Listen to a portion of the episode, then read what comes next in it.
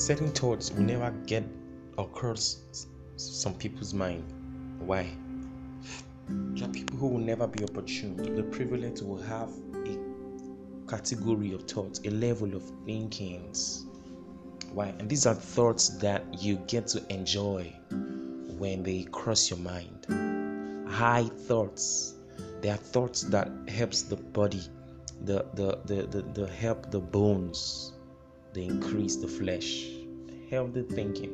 It makes for a healthy living and a healthy being. But why won't some people ever get these thoughts? They need to switch frequency.